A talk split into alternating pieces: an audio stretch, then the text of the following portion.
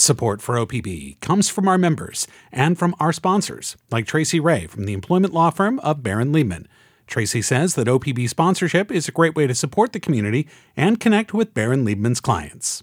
This is Think Out Loud on OPB. I'm Dave Miller. The University of Oregon's Museum of Natural and Cultural History hit the road this past summer.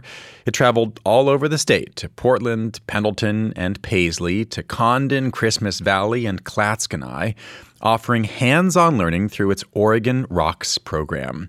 It gives kids and families a chance to learn about science without having to travel to Eugene. It'll be starting up again in the spring. We talked to Mia Jackson about this in August. She is the education manager at the Museum of Natural and Cultural History. I asked her what the big idea of the program is. Well, the big idea really is just that: is getting uh, programming out into communities, uh, access to families, youth, and families that are living in um, either in small communities or far away from cultural institutions like museums or educational programming, and don't have access to those easily. Um, and also just getting the message about the museum's work and our uh, and the University of Oregon out there around the state as well. Um, and providing more opportunities for people to have good and positive experiences with science and culture. Hmm. Distance is obviously one impediment that, that you have to deal with because this is a, a huge state. As anybody who has has traveled around it, especially from from one end to another, knows that yes. very well. But what are other reasons do you think um, that people might not think to go to your museum or, or, or any mm-hmm. other? Well, oftentimes it, it, museums can be seen as a, a intimidating space and not un- understanding that that access and information is for all. Uh, and so by going out into communities and making the information and the experiences more approachable and friendly and being in a trusted public space like a public library um, just makes it that much more comfortable for people to approach it and to get involved and to see themselves as somebody that can be interested and learn about these subjects and have have uh, have interest and knowledge in these areas and just as much as the next person. And so it just it just brings it to a point for people to be able to engage easily and happily and comfortably. Hmm. how do you decide where to go well, we uh, have a relationship with the public libraries around the state. Um, and usually during the summer, we uh, uh, go out for their summer reading programs and uh, have built up a, a, trust in those communities of, that we will bring some wonderful things. So often get calls from around the state. So really, we try to serve everybody that calls us and wants us to come out to their community. We build trips into certain areas so that the educators will be on the road in a certain region over a certain amount of time uh, of days and be able to provide multiple programs in that area. And we try to make sure that we get to um, all corners and bits and pieces and parts of the state and don't focus in just one area. Hmm. So. I mentioned that Oregon Rocks is one of the programs that's happening mm-hmm. this summer. Um, what is it? Oregon Rocks is a fun youth and family program designed for uh, elementary age kids and their families, which can be for any, their family members might be anywhere from preschool up to senior citizens. All, especially this particular subject of geology. Everybody seems to really enjoy it. And uh, it is a, it can be seen a little bit like a small mini museum that gets set up in a community space with hands-on activities and specimens and, and rock samples to look at. We do a small present, a short presentation. The museum educator that comes to the uh, community will, will uh, do a presentation for about 20, 25 minutes, interactive with the uh, audience, and then set them free to experience all of the hands-on activities at their own pace. Um, so things like uh, pretending to be a rock on the rock cycle and visiting different stations, playing a game by rolling dice and finding out what happens to your rock as you melt into magma or cool into igneous rocks or uh, sh- erode into sediment, etc. Um, or by doing some erosion and weathering experiments with water or wind um, and lots of other other uh, experiences. What does a successful event look like to you? Mm-hmm.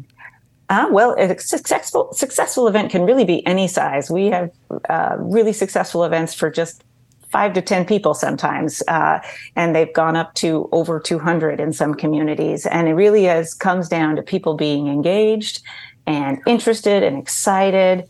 And for me personally, I have a big commitment to family education. So for me, the success is seeing the parents and the kids learning together, the, the adult family members and the younger uh, family members having a good time learning about science, but also engaging together to uh, to experience it and to learn about something. And uh, that usually happens. Is, um, I, am wondering, is it hard to get the parents to mm-hmm. take part as opposed to thinking of this as a chance when they can check out and, and not right. have to do stuff with their kids? Or I don't know, are they just looking at their cell phones? I agree. Yeah, well, there is there's certain things that you the setting up the stations and the activities in a way that have multiple ways for people to uh, interact, such as a sign for the parents to help the kids interact with the activity. Um, interesting things for the parents to read about the subject while their student while the while the child might be doing a, a, a hands-on piece of it. Um, that helps the design of the program helps for that but also reminders during the presentation about parents and and kids exploring the room together and um, being in the public library space uh, they are almost set up for that family learning usually um, where the parents and kids are coming together so there's a little bit of that baked in to the mix. Um, but it does take a little bit of coaxing and and and a little bit of being that role model too about how to how to um, get down on the level with with the, the younger folks and helping them to do an activity um, and coaxing those parents in to make a bracelet that shows their rock cycle. And they sometimes have more fun than their kids. Hmm. I understand that the educators who are going around as part of this, they are they're normally University of Oregon students themselves. Yes. So yes, we hire. What do they get out of this? Oh, they get a wonderful um, experience, work experience in um, working with all different types of people and different ages. They learn about um, presentation and program um, delivery in the educational aspect of that. Um, there's a lot of time management and um, independence, uh, where they roll into a library. They need to work with the, the librarian and the staff that are there, set up a, an entire program in a, in a new space twice a day, sometimes, oftentimes, and, um, and pack it all back up again and go do it again a couple hours later. And so it's a, it's a really uh, good skill building, I think, for young uh, professionals on their way out into the world. And and uh, these are University of Oregon students. Um, and uh, one one in this particular year, one is a geology major, and the other one is an environmental educator. So they also education major. So they also get uh, to bring their information that they know about this topic out into the community as well. Hmm. What's next uh, in terms of traveling exhibits or programs that, that you're working on now that mm-hmm. uh, folks can expect in the near future? Sure. Well, we will we will likely put another program together for um, the summer library circuit for next summer, which which will come up uh, again um, when June hits us next year. That'll be before we know it. And currently, we have another program happening called Museum Adventures.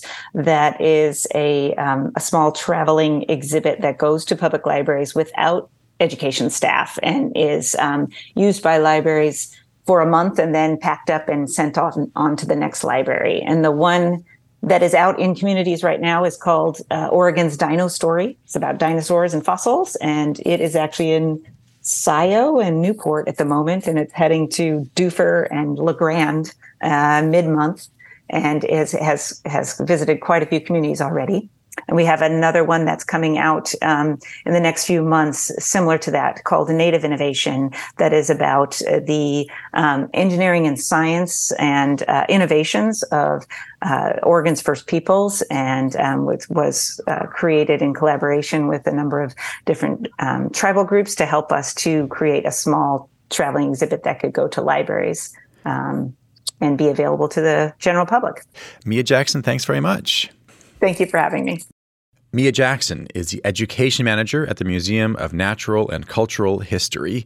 We talked in August. The Native Innovation exhibit will start touring the state in April. You can contact the museum if you'd like to request a stop in your town. Tomorrow on the show, shootings in Salem have doubled in the past five years.